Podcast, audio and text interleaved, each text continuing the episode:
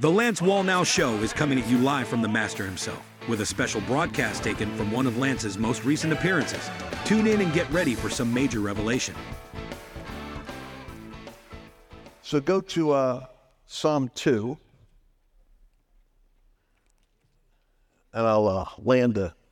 I guess I should just say this real quickly, just because you're such a smart group, and I don't know when I'll ever be back again. This last phase for sheep and goats, this is kind of an eye opener to many folks. I learned this from uh, a Jewish Hebrew professor who has a book called The Virtue of Nationalism. I advise you to look at it. And as an, as an Israelite, as a Hebrew professor, he says that there's always been in history tribalism, which results in anarchy this tribe against that tribe. They can't unify, and so Hatfields and McCoys make it hard for you to even have business in town. He said that over here we have empire. And so, from the earliest period of time, we have Egypt ruling the earth, then we have Babylon ruling the earth, then we have the Greek movement ruling the earth with Alexander, then we have the Roman Empire. And curiously enough, even Catholicism falls in the category of an empire. It subdues and assimilates. Empires do not respect boundaries, they assimilate everything into its zone. Tribalism is hyper boundary fixated, so you can never build a healthy, prospering, flourishing community because everybody's against everybody else based upon the color of your skin, your religion, your origin, or whatever. Into that mix, God, according to Professor Hazony, God put the modern nation state. And Israel was the first one. He gave this nation of Israel 12 tribes that were unified as one nation. The 12 were brought together as one, brought together with a common faith, brought together with a common language, brought together with, uh, with common, uh, common geography, so, watch how this works. A nation state is an entity that has borders and boundaries, it has a language which is common to it, and it has a unifying faith or culture. So that even though you're in these separate 12 zones, it's small enough so that it is able to encompass the diversity of tribes, but big enough so that if an attack comes from here, you and your tribe feel as one defending your nation. So I don't know the kid from Boston, and the kid in Boston doesn't know the kid from San Diego. But when World War II happened, or Pearl Harbor happened, or 9 11 happened, they both fought under the American flag because the flag becomes a symbol of the nation state. Satan, through the Marxist universities and system, burning the flag, destroying the flag, it's not a protest about America. When we had the million, first million came over the border with Mexico, the Soros funded activists chanted the following No borders, no walls, no USA at all. No borders, no walls, no USA, no U. I could get the no borders and no walls, but no USA. See what they're saying? That's the spirit of the empire. And the empire becomes the beast. Now, if you want to know the battle of the last days, this entity here is what you call sovereign nations. Why the attack on nationalism? Because nationalism believes in this. I believe in Brazil's right to be a glorious nation. I, even Jesus believes in nations, or he wouldn't have started creating them. And in the book of Revelations, evangelism ends healing ends. you could say the church ends because the whole globe is one big ecclesia. But what doesn't end? Nations. It's weird that the one thing that goes into eternity is the thing we least value now. Nations go into eternity, and the rulers of nations bring their glory into the city. Read the 21st chapter of Revelation. In the new heaven with the new earth, evidently God likes nations. Because he's going to keep them going in eternity. And those nations have rulers, and the rulers bring, because in nations you have diversity of the expression of the beauty of God. It's like a stained glass window. When the sun comes up, it's not all one color. I want to see the Lakota tribe. I want to see the Jewish people. I want to see the German. And each of these entities here that has a nation state, a boundary. And, and the Apostle Paul said, God has set the times and the boundaries for nations if haply they may seek after God. Now he's talking about this has a time period on it, and this has a time period on it. And the thing that determines its time is whether it finds God when it's seeking God, which means a nation can have an extension of time if they find God, which is why we are all praying for this awakening to happen. We instinctively know that if we have an awakening, then God might give us an extension of time and America might find mercy rather than judgment. Does that make sense? No reason why we can't win this battle. They're losing. Everything they touch falls apart. Everything they do doesn't work. It's just that there's not a courageous people that are speaking and calling it out. And then, like Dinesh D'Souza said the other night, he said, You're not going to take on 500 universities and change them. I'm sorry. The disease has gone too far. It started as Christian. The problem is when something is Christian and it goes demonic, it's seven times harder to get it back. I can't tell you why, but let's say a person who is young and open to love, if they have a bitter, bad marriage with betrayal and injury, they're seven times harder to win to trust the next relationship than they were when they had not been betrayed. These high places, once they're occupied, are harder to break free. So, what you have to do is you have to create alternative systems. What was the Reformation? The Reformation was a priest who said, We need to change this. Where the Catholic Church has said, No way. And the priest said, Well, I can't change because God showed me this. And they said, Oh, you will recant or you'll die. He said, Well, here I stand. God help me. I can say nothing else. And he split Europe in half because God chose to make Martin Luther the, the challenge to reform in the Catholic Church. And if the church wouldn't reform, they'd have competition from a new entity. Jesus would divide from the church a new church. So you understand, states are right now the laboratory of the division in the United States. You may not like it, Maybe you haven't thought about it. The states are like the Protestant church. The Catholic, the federal government doesn't want to change. We can try to change it. We can keep doing Hail Marys and try to win it over. I'm not sure we can go back and repeat the Trump era. And even the knucklehead people that I work with don't even want to support Trump even now. Even if he's a candidate, they don't want to associate with. It's like, oh, you they. So, okay. But the states are where the Protestant Reformation is.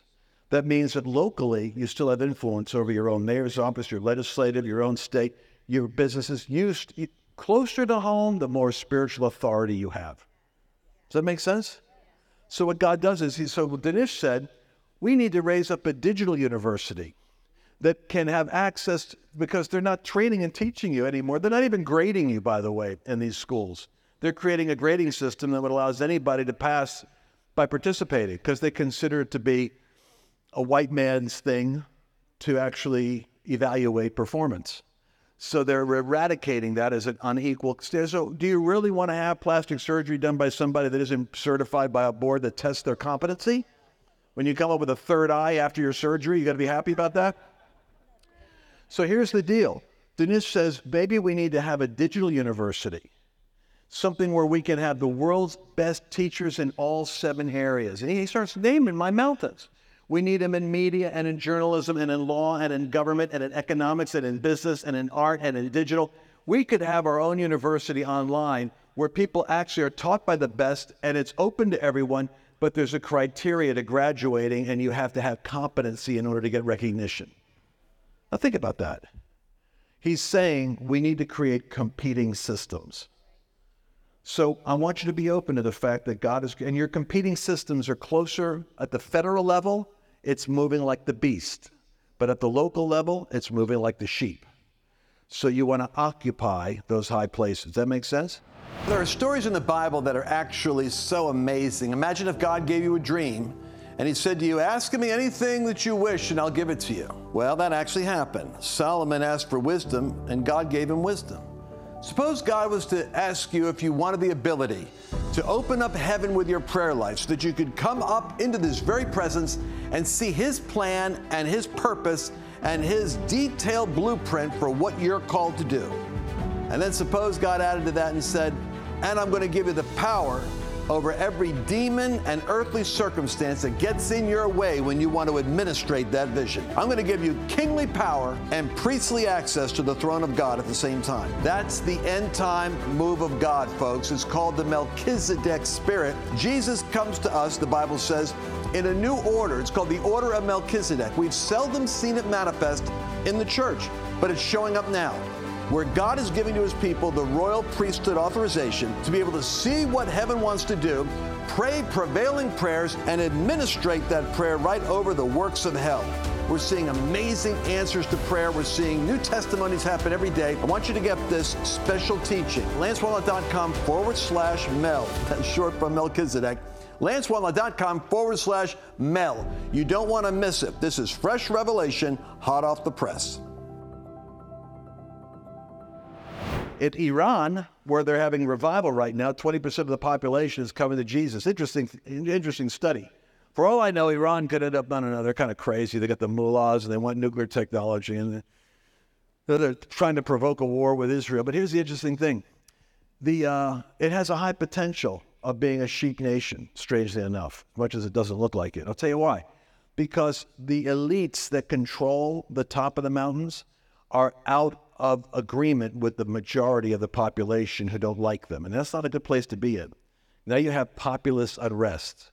Uh, communist China is deathly afraid that a billion people will not like their government. That's why they crack down on any bad information, because they know they don't have enough people to control a billion people. So in Iran, the churches are affecting government because they identify the top three.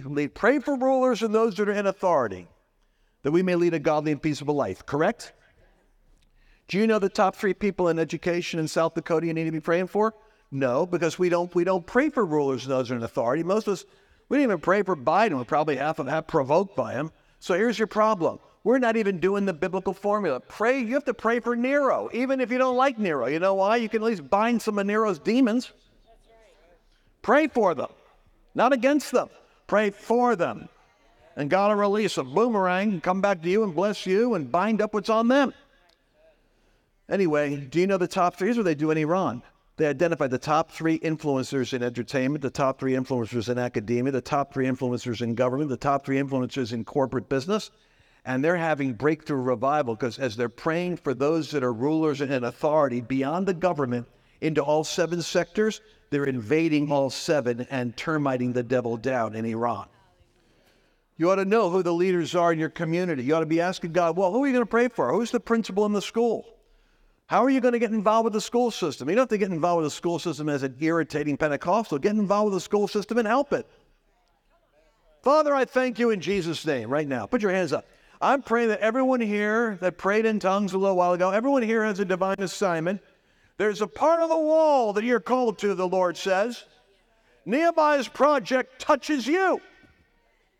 There's a wall adjacent to your house. That's how Nehemiah's it divided the work.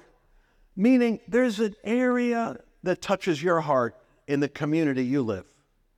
That area that touches your heart, God will supernaturally empower you to rebuild. One brick at a time, one life at a time. And if God calls you to the gates, rejoice because you're going to move to handle the traffic of what hell and heaven are going to authorize to come into the territory. You're going to bind hell and release heaven. And as the wall is built, and it's a great wall, it's a big wall, when you hear the sound of the trumpet, gather together for your Aglow meeting. Gather together for the Aglow updates. Because God will give you the trumpet sound as to what's happening in the various member states because testimonies are going to arise of supernatural ecclesia building projects on the walls and on the gates. You'll have a blueprint that the nations are looking for. You'll have a blueprint that the rest of the intercessors are looking for. And God says, I'll prosper you and drop down from heaven a divine blueprint of how to rebuild walls and occupy gates so that my house can be glorious and I'll fill it with my silver and my gold and you'll not suffer lack in the time to come. In Jesus' name, amen. My wife did something. So she comes home one day.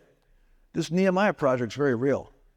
She comes home one day and she goes, I heard about these kids that are living in cars and in, in, in vans with their mothers. Can you believe it? And it's not in a foreign country, Lance. It's not like we're giving away money for like Heidi Baker, Mozambique. This is right in Fort Worth. And Laura says to me, she's really stirred up about this. I go, yeah, she really is. Laura says, it's me. All her life, she's been getting behind what you do. I want you to get behind what I'm giving her. All right. So I, my friend Nancy Hanson, we were helping her with Dutch Sheets and me. We are up doing intercessory work in Philadelphia, and she and we did it on our anniversary. And so she heard about that, and she paid for dinner for, for Annabelle and me to go out to dinner at the in Philadelphia for our anniversary. I sat down, and normally like, I'm sharing what I'm doing. She's talking, we talking with the kids. Oh, she had to tell me her vision for furnishing these families, and she's going to have a city, and she's going to have this seven mountain city. It's a seven M city, and she's going to have real estate, and she's going to take care of these widows and these children, and we're going to take care of these single moms, and we're going to take. I'm listening to her. And normally I'd stop her halfway through and start asking her some questions like, wait a second, whoa, whoa, whoa, whoa, whoa, what are we talking about here? But the Lord said, let her go. This is your anniversary, and this is her time. So I just listened to that whole story. Well, next thing you know, I come home and the doorbell's ringing, and I'm finding you get you, these boxes showing up from Amazon. Now she's got furnishing families of Texas. Okay, so they've had like over 500 or 600 house uh, apartments where a single mom comes home and had nothing, and then she comes home and the whole thing is furnished: beds, artwork, couches, carpets, everything. Oh, you know what it's like? And I, I, say it's too bad we don't have a you know a TV program that can cover that because it's nothing like walking in and, and you come into a house fully furnished and you had nothing. And the kids are jumping up and down on the beds and they're running around because they got little playrooms and stuff like that. It's over 500 dreams have been fulfilled. These people all know Jesus did it because we tell them this is like God's doing this. This isn't a government program. This isn't something the taxpayers pay for. This is people that love Jesus blessing you. So it's kingdom. It's, it's how you it's how you really deal with uh, changing the race war. Is you actually get involved with the poverty. Is people are happy to be blessed, and then then so you put a whole different face. And I know I'm freaking them out because a lot of the black community they're not used to people like me wandering around and doing what we do. We're weird. And even the people that work with us from the community, they get persecuted by their own tribe. Why are they hanging out with us? Because the devil wants to tell them white people are all bad. But all those kids, 11 years old and younger, love me because I'm like Willy Wonka. I grab them all, put them all in my car. Uh, they're Latino, Hispanic, getting all their names straight and black, and, it's, and, I, and I'm taking them all to church. And they're not they're not racially poisoned yet, and they're all my they're my kids. And so there, I'm on the way down here. I'm on the phone with one of them, you know, talking to him because he picked up picked up a duck at my property and is taking him home. anyway, what I'm saying is the Nehemiah Project for me is a prophetic reality. The funding is there. I'll never forget, I was trying to figure out how am I going to pay for this. I got my own ministry. I got to do TV. I got to get my own stuff out there. And Annabelle's, the Lord says, and I know the Lord's saying to me, What? Uh, you, you don't think I can do this? I go, I know, Lord. I'm getting stretched right now. And I remember one time I did a men's retreat and I had this real rich friend of mine. I was helping his business out. I was doing a bunch of CEOs. The Lord said, Don't tell them about any of your needs. The boy, all right, Lord, so I'm not telling these rich people. They were telling about I need, they don't think I'm independently wealthy. Well, I'm not. I've lived by faith.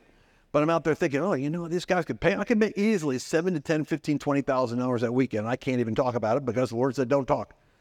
So we're driving home, and the CEO goes, I go to the bathroom. We pulled over to go get lunch at a Mexican restaurant. And I, I come out, and he's there desperate at the table. The Lord got a hold of him. He said, Lance, you won't let me write a check but there's some, I got to do something for you here. You're helping our company. I said, brother, you got to help me. Annabelle, Annabelle's got this huge vision and I don't know what to do. And I'm, I'm unburdening my heart. I want her to be my prayer partner because Annabelle's vision's so big. I got to figure out what I'm going to do. And I didn't mean it this way, but I said, I think I'm going to need like 40000 a month to underwrite her. And he looks at me and goes, well, I can't do 40, but I'll do 20. I go, I wasn't bringing it up. I'm not trying to drop a hint. I'm just telling you, I'm trying to get an answer to prayer. How am I going to do this? He said, Well, I'll do 20. And then I think maybe we can send one of my business people. We could help her economize a little bit more. Maybe we could help her save some money. So I got her a $20,000 a month partner just off of me sharing the burden of I don't know how to do this. Just like the worship team up here, I'm over hearing them say, listen, we're getting, we're sick, we got financial problems. I'm listening to them thinking, oh my gosh, well, I can help them. It doesn't solve all their problems, but it's psychologically, it's evidence that help is on the way. Thousand a month goes a long way when you don't have a thousand a month. So I want you all to know the Nehemiah Project's real, and I'll work with you. I'll help you because my priority is where the battle. That's why I'm going to the swing states. It's not like they're calling for us in Wisconsin.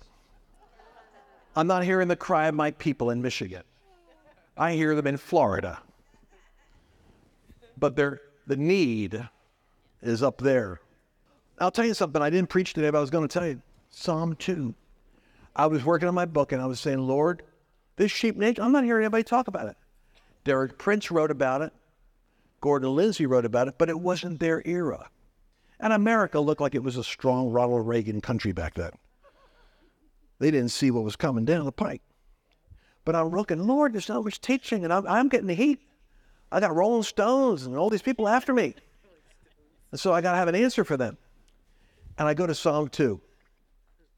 And I'm reading, Why do the nations rage and the, and the kings of the earth, you know, take counsel together against the Lord and against his anointed? And uh, I'm reading it, and I look up on the internet I go, sheep nations, sovereign nations. I'm looking for anything. I found one obscure theologian, 1934. And here's what he writes He writes Adolf Hitler is rising in Germany, Joseph Stalin has risen in Russia, Mussolini has risen in Italy. Surely we are seeing a world war forming, and the shaking of everything will be shaken. And on the lips of everyone who is a student of prophecy is, is this the rise of the Antichrist. Our eyes are particularly on Mussolini and Hitler at this point as they are galvanizing their population behind their rhetoric. He said, But the Lord has shown me that it is not the end, and none of these is the Antichrist. How do I know? It's Psalm 2.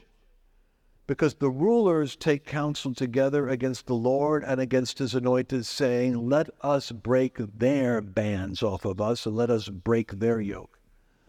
In Acts 4, the apostles appropriately associated Jesus as being a fulfillment of that, where Pilate and Herod and the uh, Jewish leaders conspired together to kill him. So, in a fulfillment of type, that was the fulfillment.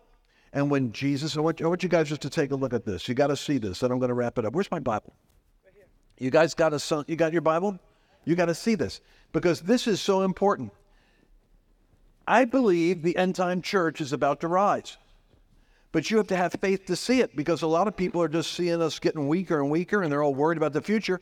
You've got to see the future God has. I'm going to pour out my spirit on all flesh. We haven't yet seen that outpouring. When that outpouring comes, I'm telling you, God wants us to be in a position for this end time move. So this writer says, this is not the end. Do you know why? Because Hitler and Mussolini and Stalin and none of these potential antichrist understudies is leading a is coming against a church movement. They're coming against each other. The issue in Psalm 2 is Christ and his anointed people. And it's a company of people, not an individual. Watch this. Why are the nations in an uproar and the people devising a vain thing? The kings of the earth take their stand. That's political. And the rulers take counsel together. That's Davos. This is the economic titans. Do you know right now that there are 20 corporations that have greater income than whole countries on the earth? Meaning we're living in the era where it's not just nations anymore, it's transnational corporations and nations, which is why Davos ought to worry you because it's where Apple and IBM and, and uh, Exxon executives meet with heads of state in Brussels and they conspire together to link their economic and political agenda against the masses. Kings of the earth take their stand. The Davos rulers take counsel together. The Communist Party of China takes counsel together against the Lord, that's Jesus, and his anointed. Well, it's the Lord and. That means there's two parts. You're called the body of Christ. What is Christ? The anointed. The word Christos is anointed one, the body of the anointed. That's what you are. You're the body of the anointed saying, Let us tear, break there. Notice the word, circle the word there. It doesn't say his. See, if it was just coming against Jesus, it would be let us break his. But the actual is plural there in the, in the, in the Hebrew. It's, it's there. And what does this tell me? Let us tear their fetters, cast away their cords. He who sits in the heavens laughs, the Lord scoffs at them. He'll speak to them in his anger and terrify them in his fury. He's going to say, I have installed my king upon my holy hill. I will surely tell the decree, You are my son. Today I've begotten you. Ask of me, and I'll give you the nations for your inheritance, the ends of the earth for your possession. What you're looking at there is the first conversation Jesus had with the Father when he opened his eyes in his resurrection body. Today I brought you up. Father, into thy hands I commit my spirit. Last words Jesus says. Jesus could not have raised himself from the dead. You know why? Because he committed his resurrection to the Father. Why? He didn't die for himself, he died as your substitute. He didn't have to be crucified for his sins, he was crucified for your sins. So when he says, I'm the substitute, I'm standing in their stead, I'm taking the price for them, and I, just like them, I don't have the power to raise myself and go to heaven. I'm going to take their position even in death. Do with me what you want, Father. And he sinks into death. He gives up the spirit, the Bible says. Father, into thy hands I commit my spirit. Three days later, the father says, Today I brought you up. Today I took you out. Today you went down and you left it in my hands, and today I bring you up. Now, first thing the father says, Ask. I'm going to give you nations. Now, why would the father say, Ask for nations? because Jesus never asked for nations. Jesus never asked for nations because you know what Jesus asked for? You. Father, I don't pray for the world. I don't pray for nations. I pray for those whom you've given me. For they are mine. I am thine, and I am glorified in them. I pray for them, those who you gave me. I pray that you keep them from the evil one. He was praying for the treasure. He died for the treasure in the field. You were the treasure. And the father said, you bought the field. Why don't we go for the nations? You've got the treasure. You've got your bride. You've got your body. You've got your people. Now, what about the earth? Ask. You haven't asked for that. Ask now. Well, Jesus always did what the Father wanted. So, Father, give me the nations that you would be glorified. Now, what's the first thing Jesus does when he comes back and starts training his disciples? He starts updating them all power in heaven and earth. Hit, hit your feet on the ground. All power on earth has been given to me. Therefore, go make disciples of nations, teaching them to observe everything I taught you, teach the nations. They're to practice this in their nation, not just in their prayer closet, but in their life, going out and coming in. In every part of culture and community, they're to practice bringing the power of the age to come into the age that is. Does that make sense to you? This writer opened my eyes to something. The issue that the end time global government, the beast system, the one world government is going to be upset with is the anointed body of Christ is interrupting their agenda. And what that writer said is the church is not the issue that World War II is going to be fought over, but the church will be the issue in the last days because the rulers will be frustrated by the church keeping them from their agenda. The body of Christ is binding them up. They want to break that binding off of them. They're going to persecute us because we become too strong a hindrance on their agenda. We're not there now, but that's where we're heading. Does that make sense to you? That's what Psalm 2 says. If it's not there, I don't know why it says break their bonds. The church is, just as Jesus was the issue in Jerusalem, the body of Jesus will be the issues among the nations. And they will convene to deal with this movement. I want to be part of that movement. I want to give Jesus the answer to his prayers. And if nothing else, I want to give him a chunk of every nation.